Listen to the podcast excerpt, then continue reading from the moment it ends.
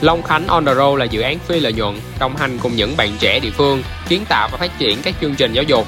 Long Khánh tôi kể là tiếng nói chung của những bạn trẻ về Long Khánh. Tại đây chúng tôi kể và chia sẻ những câu chuyện và thông tin đến với thính giả. Khi nói đến sự may mắn thì bạn sẽ nghĩ đến thứ gì đầu tiên nhỉ? Mình thì mình nghĩ đến cầu bóng lá. Tại sao vậy?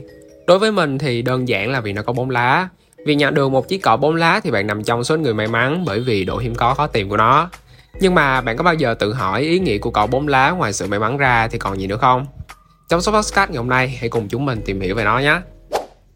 Mối liên hệ giữa cỏ bóng lá và sự may mắn xuyên suốt con đường về thế giới cổ đại. Trên thực tế thì có một câu chuyện rằng Eva rời khỏi vườn địa đàm thì cô ấy đã nhổ một vài chiếc cỏ bóng lá để có thể nhớ được thiên đường là như thế nào. Các thầy thuốc cổ đại sống ở châu Âu ngày nay cũng tin rằng cỏ bóng lá may mắn và sẽ mang chúng đi khắp nơi để chống lại những linh hồn ma quỷ. Nhưng mà tại sao cỏ bóng lá lại trở thành niềm may mắn cho nhiều nền văn hóa khác nhau nhỉ? Câu trả lời thật sự rất đơn giản nếu bạn nghĩ về nó là nó rất khó tìm. Chỉ có duy nhất một cỏ bóng lá cho mỗi 10.000 chiếc cỏ ba lá bình thường. Nếu cỏ bóng lá hiếm như vậy thì thật dễ dàng để mọi người coi nó là may mắn khi tìm thấy một cái. Thực chất, cỏ bóng lá là kết quả của một gen lặng hiếm gặp hoặc đột biến DNA của cỏ ba lá. Theo quan niệm của người Nhật, họ tin rằng dù gì đi nữa việc xuất hiện thêm một lá trên cây cỏ ba lá thì sẽ mang thêm một ý nghĩa nữa. Có một câu chuyện về cỏ bóng lá được người Nhật truyền lại như thế này. Từ rất lâu trước đây, khi các đứa trẻ sinh ra đều được Thượng Đế ban tặng cho những món quà. Tương truyền rằng Thượng Đế tặng cho những đứa trẻ bốn món quà gồm niềm tin, hy vọng, tình yêu và cuối cùng là sự may mắn.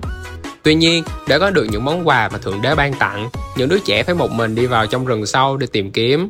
Quá trình tìm kiếm món quà của Thượng Đế vừa là thử thách, cũng vừa là phần thưởng cho những đứa trẻ. Khi đứa trẻ đau vì vấp ngã, đó là tình yêu. Khi đứa trẻ tin rằng mình không cô độc, đó là niềm tin. Khi đứa trẻ nghĩ rằng mình phải đứng dậy đi tiếp, đó là hy vọng. Và khi đứa trẻ nhìn thấy những đứa trẻ khác đau khổ hơn mình, thì đó là sự may mắn. Và cũng gắn liền với câu chuyện này, chính là hình ảnh của cây cỏ ba lá.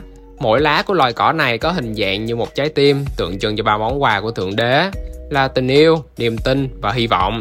Khi những đứa trẻ hoàn thành được thử thách mà Thượng Đế đưa ra và tìm được ba món quà trên thì sẽ được Thượng Đế tặng cho món quà cuối cùng là sự may mắn. Khi đó, cọ ba lá sẽ trở thành cọ bốn lá và chiếc lá thứ tư là chiếc lá tượng trưng cho sự may mắn. Truyền thuyết đó mới được nhắc miệng đến những đứa trẻ Nhật Bản sau này. Thế nhưng bạn có biết cọ bốn lá thường xuất hiện ở đâu không? Chắc chắn với ý nghĩa của chiếc lá thứ tư thì cọ bốn lá không thể dễ tìm ở những nơi bình thường được. Bạn hãy thử tìm ở những nơi có điều kiện khác biệt như các hốc cây, các khe tường thì có thể sẽ thấy vì những nơi đó ít xuất hiện ánh sáng. Và cũng bởi vì đối với cỏ ba lá thì nó phát triển tốt ở môi trường ôn đới. Và khi thời tiết ấm lên thì loại cỏ này dễ dàng xảy ra cái biến dị và tỷ lệ xuất hiện cỏ bốn lá sẽ cao hơn. Nên nếu là một tín đồ của cỏ bốn lá thì bạn biết kiếm nó ở đâu rồi đó. Thật tuyệt vời nếu như một ngày nào đó bạn bắt gặp được một chiếc cỏ bốn lá. Tuy chỉ là quan niệm của người đời tin theo và truyền lại, nhưng biết đâu được, nó sẽ mang đến may mắn thật cho bạn thì sao? Không biết có bạn nào đã từng tìm ra cỏ bóng lá chưa nhờ? Hãy cho chúng mình biết với nhé. Cảm ơn các bạn đã theo dõi hết số podcast ngày hôm nay. Hy vọng các bạn thính giả đã có thể trải nghiệm những câu chuyện của tụi mình một cách thoải mái nhất. Và nếu các bạn thích hay có bất kỳ nhận xét gì về số podcast này, hoặc có những câu chuyện nào muốn chia sẻ thì hãy nhấn vào biểu mẫu tụi mình đính kèm ở phần mô tả kênh nhé. Những góp ý của mọi người sẽ giúp cho tụi mình phát triển hơn. Và hẹn gặp mọi người vào 9 giờ tối, chủ nhật hàng tuần tại Android, Spotify. Chúc các bạn có một buổi tối nghe podcast vui vẻ. Bye!